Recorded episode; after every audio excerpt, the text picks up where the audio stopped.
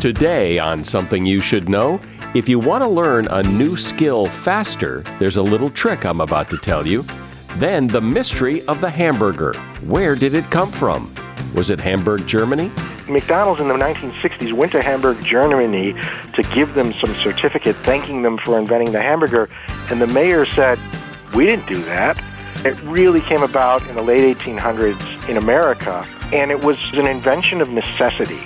Plus, why do some people slurp their food and annoy everyone around them? Actually, it's for a very good reason. And understanding risk. A lot of people don't like to take risks, but you have to. People who take risks regularly, like traders on Wall Street, or I think there's a really interesting paper by an economist named John List uh, with people who trade sports cards, that people who take risks regularly tend to be much smarter at it. All this today on Something You Should Know eBay Motors is here for the ride. With some elbow grease, fresh installs, and a whole lot of love, you transformed 100,000 miles and a body full of rust into a drive that's all your own. Brake kits, LED headlights, whatever you need, eBay Motors has it. And with eBay Guaranteed Fit, it's guaranteed to fit your ride the first time, every time, or your money back. Plus, at these prices, you're burning rubber, not cash. Keep your ride or die alive at ebaymotors.com. Eligible items only, exclusions apply. See ebaymotors.com. Something you should know. Fascinating intel, the world's top experts, and practical advice you can use in your life. Today, Something You Should Know with Mike Carruthers. Hi, welcome. So I have two sons, and in the last year, both of them have decided to learn how to skate, and now they're both playing hockey.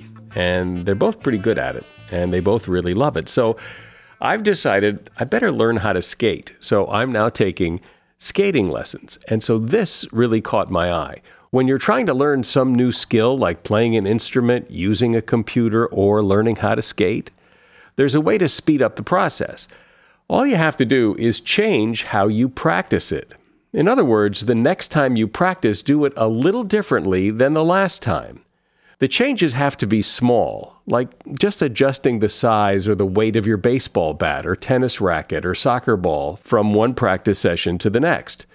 According to research at Johns Hopkins School of Medicine, big changes don't help at all, like playing a game of badminton in between two games of tennis. Yes, the games are similar, but they're too different to help you learn.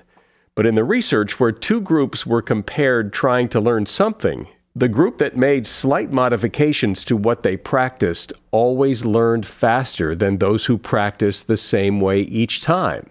So the takeaway is to shake up the routine, just not too much. And that is something you should know. Hamburgers are about as all American as you can get. Or are they? Are hamburgers from Hamburg, Germany, and that's how they got the name? Or were they first created here in the U.S.? There are actually several conflicting stories about where and when the hamburger first surfaced.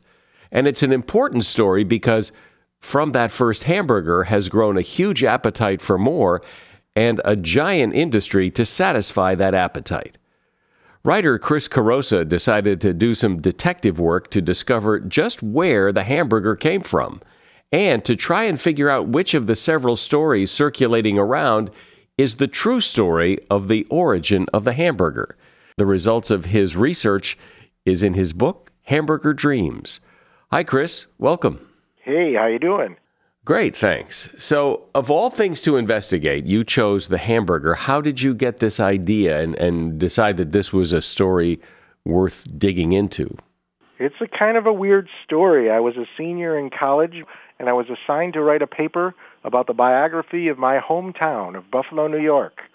And in that process, I looked at an old newspaper that said Buffalo is the place where the hamburger was made, first made. So I went and I told some of my roommates, and they said, no, New Haven was. And then I forgot about it because it wasn't it didn't have anything to do with the subject of the paper. But I remembered it. Spent six years researching old newspapers, literature, interviewing people, trying to track down as best I could what story is most likely to be true. Let's step back a little bit and talk about the hamburger itself. It, I mean, people say that hot dogs and apple pie are, are, all American, but I bet we eat a lot more hamburgers than we eat hot dogs.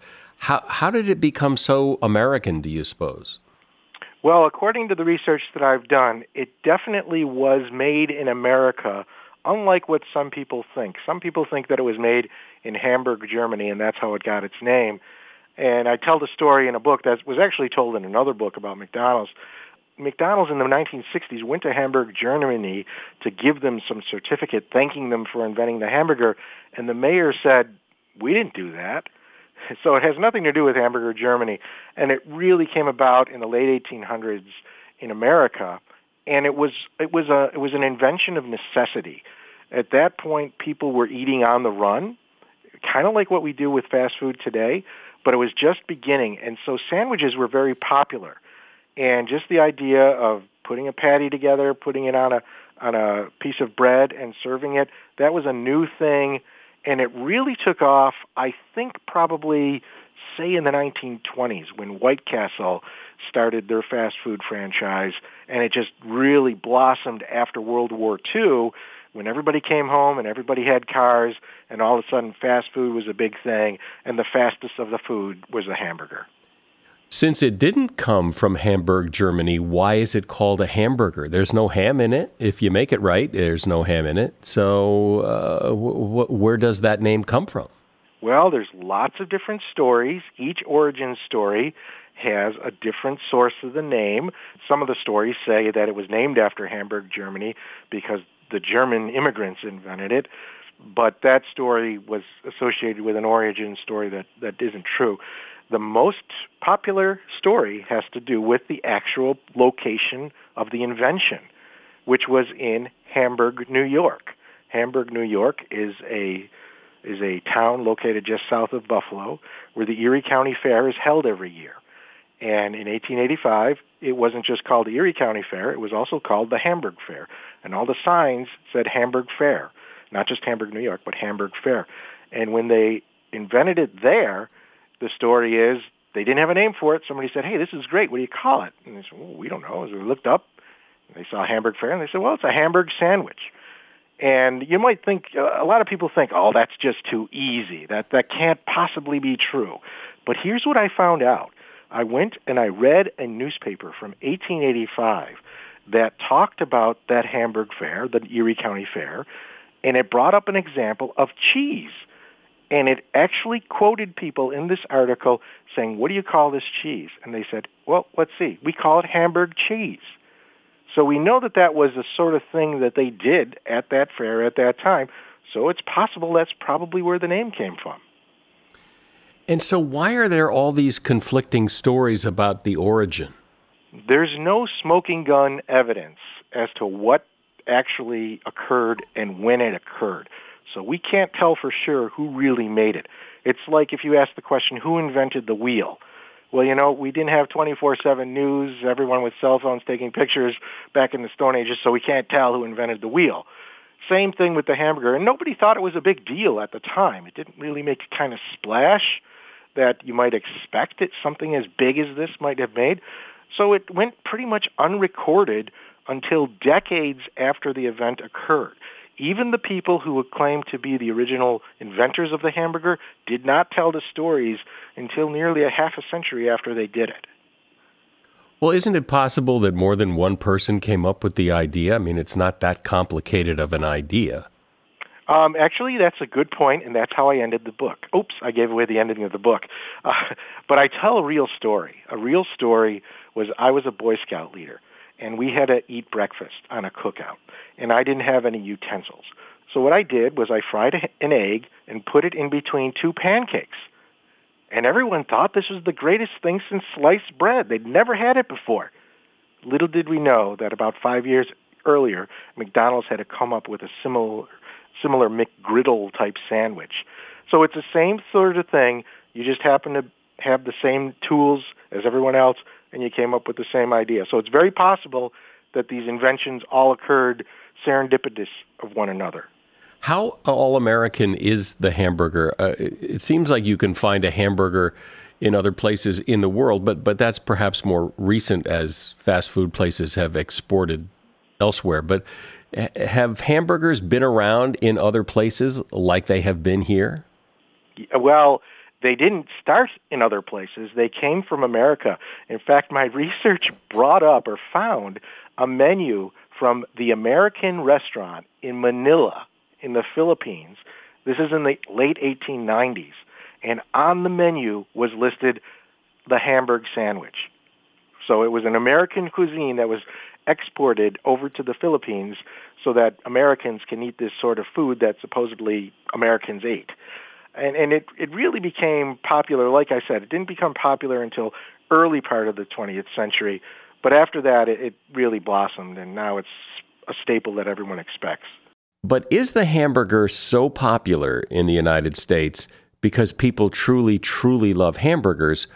Or are hamburgers so popular because there's a lot of money to be made and fast food companies make a lot of money selling hamburgers to people and convincing them that they're so good? I think that's probably a chicken and egg type question. Here's why I say that. Certainly, if you look at the standard summer barbecue, the way we imagine it right now, hamburgers are part of that equation. And hamburgers were barbecued outside by people, you know, as, as early as the 1890s, if not before then. So we know that's been going on. Do we know for sure that it was this big, pervasive type of culinary dish that everyone used at that time? Eh, it's kind of hard to tell. So it's kind of hard to tell if the hamburger became popular because of fast food or fast food became popular because of the hamburger. And, and I remember, I remember my parents, and I, I, grew up in New England, but I remember my parents sometimes referring to a hamburger as a hamburg. We're having hamburgs tonight. Yes, yes. That is definitely the vernacular, the way that they called the hamburger or the hamburger when it was first invented. There are pictures that I found from various festivals and fairs that referred to hamburgers as hamburgs. Like I said, that, that menu from Manila called it the Hamburg sandwich. It, it was difficult for me to figure out when we switched from Hamburg to hamburger as the term that everyone preferred, but that occurred probably into, say, the 1920s, that sort of period. Any sense as to why we added the er on the end? Yeah. I don't know. I never I never tried to figure that one out. And then the whole uh, sense of burger coming after that, uh, that's another change in the name, a shortened version of it. Uh, it's difficult for me to figure out exactly where that came from. Well, I guess because it's efficient. Uh, there's no other kind of burger. There's no well, there is now, you know, there is now veggie yeah. burgers and chicken burgers or turkey burgers, but at the time, a burger meant hamburger, so why say the whole thing? Right. And cheeseburger, you know, cheeseburger is another thing that uh, people say came from Southern California. Uh, my guess is that the name cheeseburger came from Southern California, but the idea of putting cheese on a hamburger, that comes back very, very early in the story. I have a newspaper article from the Chicago uh, Tribune, I think it is, from 1894 that makes reference to a street vendor who was cooking hamburgers and putting cheese on them. We are talking about the hamburger and where it came from. And my guest is Chris Carosa, author of the book Hamburger Dreams. Tell me you're not swayed by online reviews. Of course you are. Everybody is. People like reviews and put a lot of stock in them because the best way to tell if you want to buy a product or service is to find out what other people think who've already bought it. And that's what makes Capterra such a great idea. Capterra is the leading free online resource to help you find the best software solutions for your business. With over 850,000 reviews of products from real software users, you can discover everything you need to make an informed decision.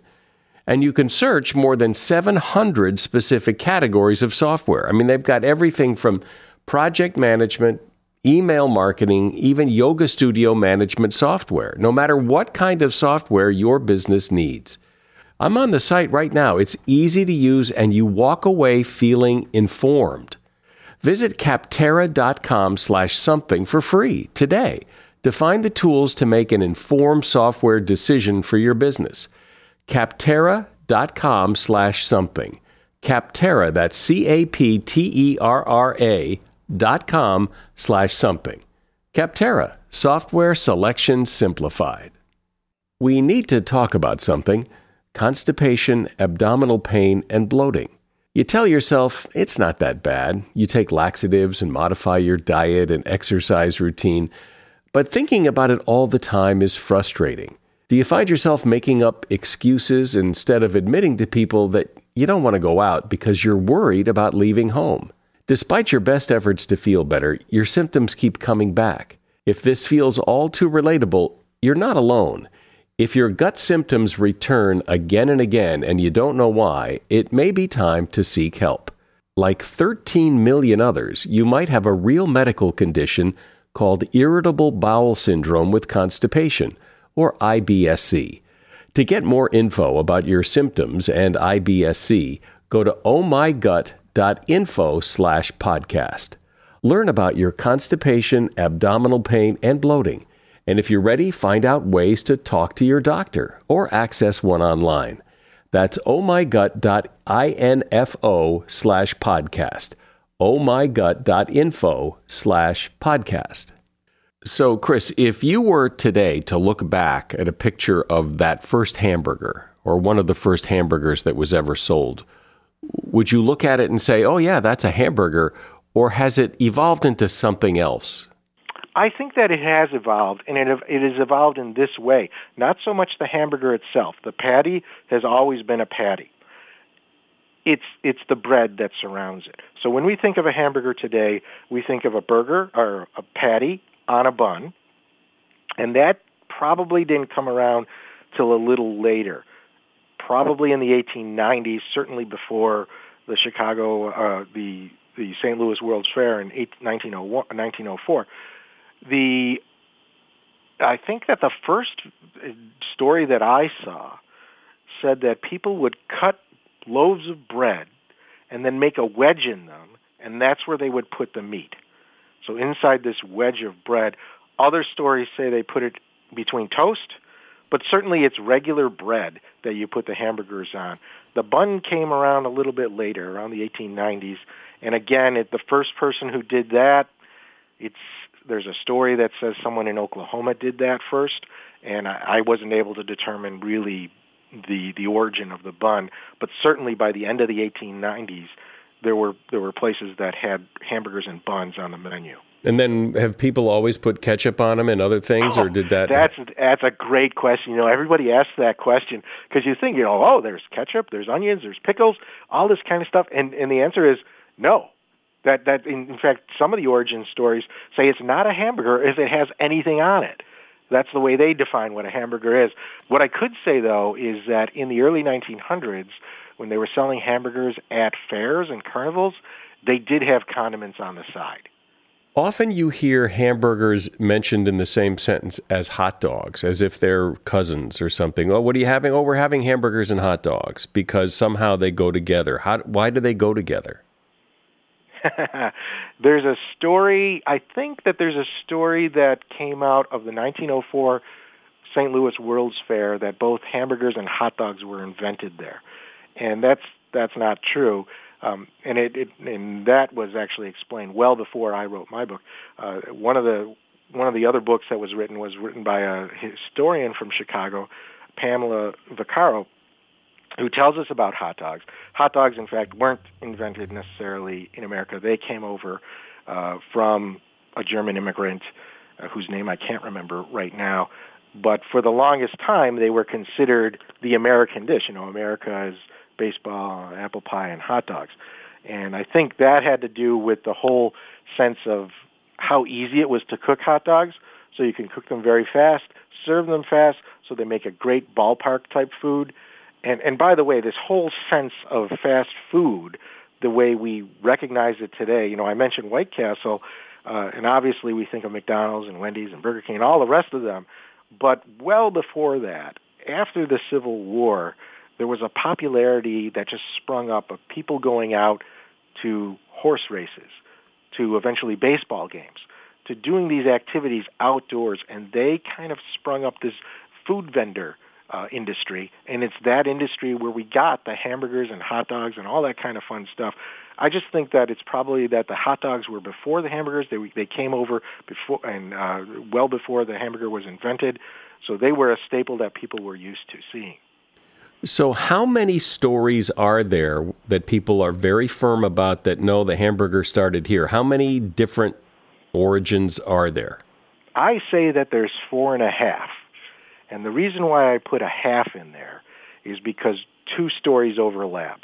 Uh, there's a story about the Erie County Fair in Hamburg, New York, a story about Seymour, Wisconsin, a story about Athens, Texas, which came by way of the uh, St. Louis World's Fair, and a story about a lunch wagon in New Haven, Connecticut.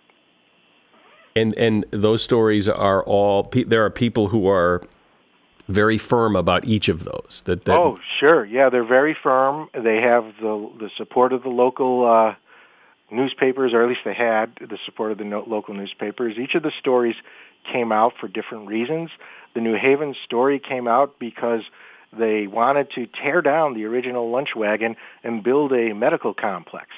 And so a bunch of fans wrote several petitions and got it put on the New Haven, uh, uh, what do you call those, uh, historical registers, even got the Library of Congress to, reg- to indicate that it was the origin of the hamburger. And the one in Athens, Texas came out of research from a columnist at the Dallas newspaper in the early 70s, really who was spurred on by the owner of the Dallas Cowboys, of all things. Uh, the the stories out of Hamburg, New York, and Seymour, uh, Wisconsin, they actually were the first stories that were recorded. They were recorded in the 20s and 30s. They kind of kind of fell out of favor uh, after World War II. Nobody talked about them anymore. Maybe because they were small market areas. Uh, but these other ones had national newspapers that really promoted them. Even even the New York Times got involved. How how did they get involved? They told the story about the New Haven luncheonette, luncheonette uh, Louis, Louis' Lunch. That's what it was called. And in there, they spoke not only about New Haven, but they also spoke about the St. Louis story. They brought in Hamburger University from McDonald's. It's really pretty fascinating. I, I that's where I did a lot of the research, trying to track down the origin of these stories to see where they came from. Even the St. Louis story, which, like I said, has been discredited pretty much now. It, it's just fascinating why, when you go back into the newspapers, primarily after World War II, uh, up until about 10 years ago, the de facto story was that the hamburger was invented in 1904 at the St. Louis World's Fair. Lastly, you'd mentioned the, the relationship between hamburgers and hot dogs. What about the relationship between hamburgers and French fries? Because have they always gone together? When did they start going together? Uh, any story there? Yeah, that's funny you ask that because in the in the Athens, Texas story, supposedly the person who invented hamburger uh, from Athens, Texas, also invented the French fries, all at the St. Louis uh, World's Fair in 1904. So that was a bit far fetched. They did they always go together? Not necessarily. I think that came about over time. Uh, there wasn't, there, again, my research didn't go into where the French fries came from, but if I look at the original plates or the original meals that came with the hamburgers, hamburgers were sold by themselves. It wasn't until when you got into the fast food business or era that you started seeing French fries being sold with hamburgers. If you look at McDonald's original menu, and when I say their original menu, it's the one that predates McDonald's as we know it. It's it's before Ray Kroc. Um, the original menu was very large and included French fries and all these other things. The the the thing that really brought McDonald's into the forefront was they reduced their menu to essentially hamburgers, French fries, and a, and a shake. And that's I think when you got that kind of juxtaposition between hamburgers and french fries. Yeah, that makes sense. You know, that they you need to sell something to go along with it because you can make more money if you sell something and that's goes with it. So sell that. That's right. So, from your research, you're convinced that the hamburger started at the Erie County Fair in Hamburg, New York. Others will contend that it started in New Haven. Others will contend it started in St. Louis. Others think it's Wisconsin. And we'll see where it all goes. Chris Carosa has been my guest. He is a writer and author of the book Hamburger Dreams How Classic Crime Solving Techniques Helped Crack the Case of America's Greatest Culinary Mystery and you will find a link to his book in the show notes. Thanks, Chris. Thank you very much. A shout out to Claritin for supporting this episode and providing us with samples. You see, for as long as I can remember, I have had to deal with seasonal allergies stuffy nose, watery eyes, the whole deal. And the worst for me is it messes up my sleep. I wake up because I can't breathe right. And during the day, well, you know, if I'm working and I'm all stuffed up, then my voice sounds weird, and this is how I make my living. Luckily, for those of us who live with the symptoms of allergies, we can live Claritin Clear with Claritin D. I use it, and if you struggle with allergies, you should too. Designed for serious allergy sufferers, Claritin D has two powerful ingredients in just one pill that relieve your allergy symptoms and decongest your nose so you can breathe better. I've been using Claritin D for years because, well, it just it takes care of the problem. Ready to live as if you don't have allergies? It's time to live Claritin Clear. Fast and powerful relief is just a quick trip away. Find Claritin D at the pharmacy counter. Ask for Claritin D at your local pharmacy counter. You don't even need a prescription. Go to Claritin.com right now for a discount so you can live Claritin Clear. Use as directed. Seeking the truth never gets old. Introducing June's Journey, the free to play mobile game that will immerse you in a thrilling murder mystery. Join June Parker as she uncovers hidden objects and clues to solve her sister's death in a beautifully illustrated world set in the roaring 20s. With new chapters added every week, the excitement never ends. Download June's Journey now on your Android or iOS device or play on PC through Facebook Games. As a listener to something you should know, I can only assume that you are someone who likes to learn about new and interesting things and bring more knowledge to work for you in your everyday life. I mean, that's kind of what something you should know is all about. And so I want to invite you to listen to another podcast called TED Talks Daily. Now, you know about TED Talks, right? Many of the guests on Something You Should Know have done TED Talks. Well, you see, TED Talks Daily is a podcast that brings you a new TED Talk every weekday in less than 15 minutes. Join host Elise Hu. She goes beyond the headlines so you can hear about the big ideas shaping our future. Learn about things like sustainable fashion, embracing your entrepreneurial spirit, the future of robotics, and so much more. Like I said, if you like this podcast, something you should know, I'm pretty sure you're going to like TED Talks Daily. And you get TED Talks Daily wherever you get your podcasts. Just about everything you do involves some risk, and there are some things you can do to lessen the risk. For example, you buy a newer car because there's less risk that something will go wrong compared to an older car or you pay a little more to buy a name brand product because you perceive that there's less risk that it will break than if you bought the same thing from some no name company. You're constantly weighing risks and deciding if it's worth it to pay more. Allison Schrager is an award winning journalist and economist who's about to help you and me understand how this works in everyday life and why it is so important. Allison is the author of a book called An Economist Walks into a Brothel. Hi, Allison. Hi, thanks for having me. So let's start with the title of the book An Economist Walks into a Brothel. What is that telling us about risk? Well, it teaches us, I think, the one of the most central lessons of finance. And this lesson of finance that sounds so simple and you think you understand it, but it's actually deceptively difficult and actually the principle in which all financial asset pricing is based on, which is that you pay to reduce risk. You know, it, it sounds so obvious, yet somehow we often forget it. And you know, I initially went to the brothel uh, to, because they invited me to study negotiate their negotiation training program because they uh, all the women have to negotiate every transaction.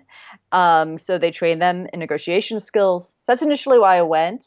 But when I was there, I was shocked at how much they could charge. Like you know, three four times what you would pay for a sex worker in your local illegal market. And it turns out that's one big risk premium. Like sex worker customers pay to reduce the risk of seeing a sex worker.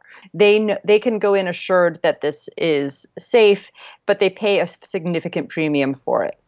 Well, we all do that, right? We all we totally. all yeah, we do that all the time. We pay more, but we know we're we're taking less risk that things will go wrong. Well, we do, but often those prices are more hidden. I another example I talk about is you know when you buy. Remember the guy who was dragged off the plane Yeah, he was bumped. right. So so we don't realize it, but you know when you buy the discounted airfare in the fine print, there is that we reserve we have an option to drag to bump you if the flight is oversold. And the lower your fare class, the higher you're going to be on that bump list, right? So what you're doing is whenever you buy an airline ticket, you're also selling an option on giving up your seat. And the less you pay, uh, the more likely that option is to be in the money. So you're actually taking on this risk. I mean, it's a small risk. Usually the flight will go and you'll be on it. But, you know, that discount is you selling an op- a more valuable option. Well, isn't that's the whole concept of insurance, right? Totally. I mean, all is insur- or insurance. What it does is it uh, it's the pr- it's the price of downside risk, uh, eliminating it, and you get a price on that, and you pay to reduce it. And an option is an insurance contract, so it's the exact same thing. Talk about the paparazzi. So I, I spent some time, and it was really fun, um, following around the paparazzi in New York. Because if you think about it, they have a very hard risk problem. Their income is incredibly variable. One day they might happen upon uh, some star canoodling with someone they shouldn't, and they could become wealthy for life. But most days they don't say anything at all. So they face two main sources of risk, which is what we all face. One is idiosyncratic risk, which is the risk in stock markets that an individual stock will rise or fall, like if you buy Facebook. And the, and the paparazzi face that issue too, which is you know a single paparazzo is wandering the streets of New York or Los Angeles in any given day, and they might just randomly happen upon someone, or they might be waiting for this one celebrity and they might go out a different door, or they might be standing at a wrong angle. So it's all this very random idiosyncratic risk. And the way you manage risk in markets is through diversification, which is you buy an index fund or a mutual fund, and you can totally eliminate idiosyncratic risk when you do this. And it turns out the paparazzi do the same thing. And what they do is they form these alliances of other paparazzi and they share tips or they might share royalties depending on the arrangement and the these group these little alliances even get formal names and they might last for years and what it does is it it averages out their risk because one paparazzo's luck gets spread across everyone's luck. But the problem is, is that because you get such a big premium for getting an exclusive shot, that these alliances are inherently very unstable. So they're always on the verge of falling apart and tend to fall apart fairly regularly. But that's not even the biggest risk they face. Right now, they're facing something we call systematic risk, which in markets is the risk the whole market will collapse, like it did in 2008. And there's huge cycles in the market for celebrity photos. I, in the Britney Spears, Lindsay Lohan heyday, which they call the gold rush era, they would get maybe $15,000 for what we call just like a shot, which is a picture of a celebrity just doing something normal. Now they'll get maybe $5 for that because the market's just imploded. And it's impossible to diversify away that risk. They have to be a lot more creative, work a lot harder, or a lot of them are just leaving the industry. Is that because everybody has a phone with a camera now, so getting those pictures is easy? You would think so, but it turns out no, because uh, you still you can't just like you or I couldn't just take a picture and sell it online. You know, you need a relationship with the agency. There actually is a fair amount of skill. You need the right camera, the right lens. You need to know which is what to look for, where to stand, where to hide. So it's less that and more that you know the move to online people buy spending less money on glossy magazines and to some extent the fact that celebrities are instagramming and you know usually a good way you could hedge that systematic risk is like certain classes of pictures are pretty invariant to the market. A picture of a new celebrity baby you know, it's always going to pay off no matter what's happening to the market. But, you know, you have like Beyonce posting pictures of her twins on Instagram. I mean, she just blew the income of some paparazzo somewhere. So, what is this all teaching us, other than it's kind of interesting to, to view it through this lens? But what's the point here? the point is that we can manage risk and make smart risk decisions. Like, we don't have to just sort of be passive in our lives when it comes to risk, and we should feel more comfortable taking it on. And often we don't have a choice when it comes to retirement. We, we're all stuck with this risk decision. Aren't there, though, a lot of things in life that you can't manage the risk? The risk is the risk. It just, we just don't know, and there's no way to mitigate that. It, it it's risky. Some risks are easier to manage than others. Some risks are easier to measure than others. Risk is technically, as I define it, just a measurement of uncertainty. So we never know what's going to happen, but we can take a guess of what we think is going to happen, which is a range of things and how probable they are. But some problems are are better for measurement than others. In my book, I talk about the movie industry, which is such an impossible um, whether or not a movie is going to do well is really hard to predict. It's impossible to measure. And there's this long, very boring history of insurance companies or, you know, various hedge funds coming to Hollywood thinking they have the tools, because this is what you do in finance, of measuring movie risk. And it always fails because that problem is a very particularly hard one to measure. So both movies and startups most of them are never going to go anywhere. Most of the outcomes are in the loss category, but then there's this really long tail, which is somewhere between just barely breaking even and just a complete blockbuster or unicorn. And it's really hard to know where in that tail you're going to be. So what you find is both with movies and with venture capital is they just invest in a lot of them and just hope that unicorn pays off for all the clunkers. And that's a strategy that works it, but you think it could be better. Like you watch that bad movie and think about all the great ones with like a great script that, you know, all those struggling talented people in Hollywood who never get their due.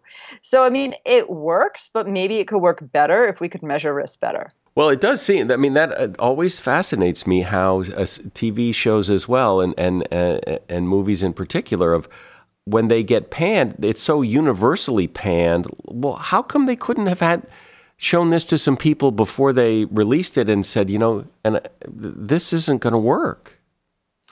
Well, in some degree, to reduce their risk as well. That's they tend to follow trends and hop on trends for way too long, and you know that's the other you know because there's all this uncertainty because this tale is so unpredictable. But the hope is that this might change. Like i said there's a long history. As long as hollywood's been hollywood there's been people coming saying i can predict the future. Of movies when they can't. And even when people say oh it's all going to be marvel movies you know everyone i spoke to in the industry was like we see so many trends come and go they eventually play out.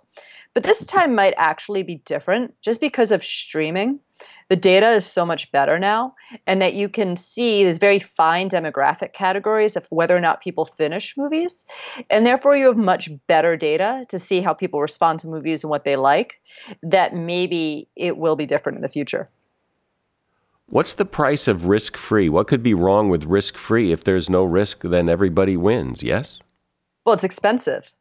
Um, you know that is that is this trade-off. So the risk-free asset is really as i said the foundation of all financial decisions because you know it, but you know things go wrong with a risk-free asset. One if people think something's risk-free and it's not or they have the wrong risk-free asset for them. So like for example you know if you want to have the same amount of money in you have today that you have in four months you know a savings bond or a treasury bill is your risk-free asset. You know that's not going to lose money.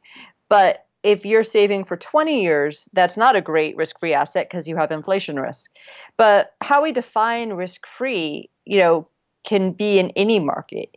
Even, you know, the decision about whether or not to go out to a party, you know, that's a risky decision. You could get hit by a car, it could be great, or it could just be boring. As opposed to you could argue a night in with Netflix is the risk free option because you know, you, you pretty much know what kind of evening that's going to be and probably fairly enjoyable because, you know, TV's gotten better. But on the other hand, if you go in, stay in every night, your life will never go forward. So that's why the risk free is sort of the foundation of all decisions, but it also leads us astray if we choose the wrong risk free asset or something's not as risk free as we thought.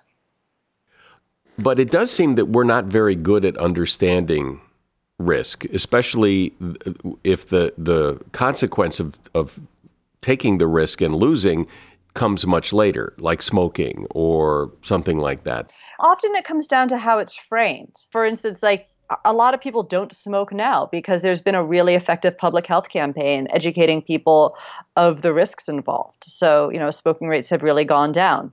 Um, I think one reason why we tend to underestimate the risks of driving is, you know, it's, something we do every day. So we don't really think of it as risky because, you know, it going wrong is a tail event as opposed to a plane crash you know, you, you, fly less frequently, but the images of plane crashes are super salient. So it really depends on how risk is presented to us. But that also makes us really vulnerable, especially as we're moving into the age of big data where risks can be presented to us all number of ways. And that's why we really need to take the time to understand it better because that gives us more power and more control. Is being able to understand and mitigate risk what makes a good poker player a good poker player? Uh, yeah, I mean, I spent time talking to Phil Hellmuth, who is you know one of the best poker players of all time, and he says the key to good playing poker to win is to be really patient. He only pays twelve percent of his hands, which is way lower than the average, which is between thirty and fifty percent. And one problem with poker is there's this behavioral bias called loss aversion, where it's just people really hate to lose that feels worse to them than the joy of winning. So if they're down, they will take bigger risks to avoid a loss. And you can imagine in poker, this is a real problem because you tend to play more aggressively when you're losing. And if you're going to be successful like Phil Hellmuth, you can't fall into that trap. So he's spent years and there's evidence that you know anyone who takes risk regularly tends to get better at it of making sure that he doesn't fall into this trap and plays consistently whether he's up or down. And he has all these little tricks. Some is just pure practice and awareness. Others is making sure he goes into every poker tournament without too much of his own money at stake. He gets investors to stake him or he cuts side deals with the other poker players so he locks in some downside protection. And all of this allows him to stay very rational and overcome all the biases that we all have. Did you just say a moment ago that the more risks you take, the better you get at it? Yes there's a lot of I said because we have all these biases. That is true. I said there's the loss aversion. There's our inability to really understand probabilities, uh, depending on how they're presented. But there is evidence that people who take risks regularly, like traders on Wall Street, or I think there's a really interesting paper by an economist named John List at University of Chicago with people who trade sports cards, that people who take risks regularly tend to be much smarter at it. What about the strategy that you often hear of hedging your bet? Mm-hmm. Is that a good yeah. is that a good risk mitigator? It's a great risk mitigator. I, I define two risk mitigators. One is insurance, and the other is hedging. And hedging is just taking less risk. So if you had a portfolio of stocks, investing a little bit in bonds is a hedge, and you give up some upside, but you get rid of downside, and that's a great way to reduce risk. Um, of course, you know you do get less upside. And where that balance is between risk and reward has to really depend on you. And it's not always obvious. And so, knowing what you know and having looked at this from so many different angles, what's the what's the lesson here? What's the when the dust all settles? I mean, do you now uh, approach risk differently? Um, I mean, it's always been an evolving thing for me. I've been studying it so many years. I don't think writing the book changed it much for me. It definitely made me more open to other people's ideas and understanding different industries. But, you know, as I said, it's like the more risk people take, the more you understand risk, the better you take it. I mean, in some ways, it's a strange thing to spend so many years writing a book, which is inherently a very risky activity with no real hedge or downside protection. Um, so, I mean, I guess I'm living it who do you think? Who do you admire? Who can you point at that that's a good risk taker because they know how to play the game and usually come out ahead? Well, in the book, I talk about Kat Cole, who is a famous executive Um, she uh, started as a Hooters waitress, a 19 year old Hooters waitress, and worked her way up from being a Hooters waitress to running Cinnabon at 30. And what makes her a great risk taker isn't the fancy stuff. It's not the hedging, it's not the insurance, it's not a complex option strategy with you know some sort of triple levered fund on top of it. She's just really clear on why she's taking a risk. And like, you need to really take a risk with a goal in mind that's something you actually want. And it sounds so obvious, but it's honestly where I think 90% of risks go astray. It does seem in business anyway, when you hear about the big success stories, that it isn't so much a strategic, calculated risk as the stories are about somebody who just took a chance, took a wild chance, or took enough chances until something stuck. It wasn't so strategic as it was uh, gutsy. Yeah, although even with business people, when you hear big success stories, they always talk about this like crazy risk someone took and it worked out. But I think the better stories, the business stories we should look more closely at, are when people took risks in a smart way. Like they, I also talked to Arnold Donald, who's the CEO of Carnival, and he's a very risk averse person. Um, you know, he takes some risks, but he hedges a lot. I mean, he really, but you know, that works for him you know, he'll go big and bold, but then he hedges. And, you know, it's not as flashy and as interesting as these normal stories of risk takers because we normally think of risk as this binary thing either you're risk averse or you're a risk taker. But this huge middle ground of taking a risk and then hedging it gets a lot less attention, but I think is a lot more important and a lot more useful. What's your what's your all-time favorite risk story? What the, the, the somebody that took a risk, knew what they were doing and hit it out of the park? I think one of my favorite stories was H.R. McMaster, uh, President Trump's uh, last national security advisor. And he told me the story about how it really made his careers when he was a colonel in the army in the first Iraq war. And he had his orders in the Battle of 73 Easting, this famous battle, to you know go to attack Rep- Saddam's Republican guards, and he was only supposed to go so far. But the battle was going really well, so he defied his orders and went another three kilometers, which doesn't sound like a big deal to me, but in the military, this is a huge deal. You know, you really have to follow your orders to the level. He really risked lives doing this, but he knew it was the right thing to do because he went with his instincts. And he still stands by this decision today because he says if we hadn't done it, the Republican Guard could have reformed and come after us. So I think I love that story because it highlights what I think people misunderstand about risk and risk models. Risk models get a lot of flack for being imperfect, but really, they said they just are guidance, and you have to know when to abandon them and when to go for more. Yeah. Well, you know, every story of success it probably involves some risk and, and when when success happens it's wow isn't that fabulous had they failed they w- people would say oh well see I, I knew that wasn't going to work Yeah, exactly. And often the difference between those two is luck. But if you hedge and you insure, then you know you definitely increase your odds of success.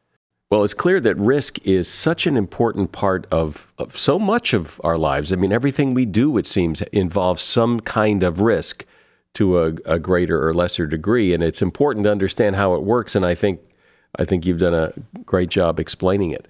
Allison Schrager has been my guest. The book is called "An Economist Walks into a Brothel." And you'll find a link to her book at Amazon in the show notes. Thank you, Allison. Thank you. This was fun. There's probably nothing more annoying than eating with or near someone who slurps their food.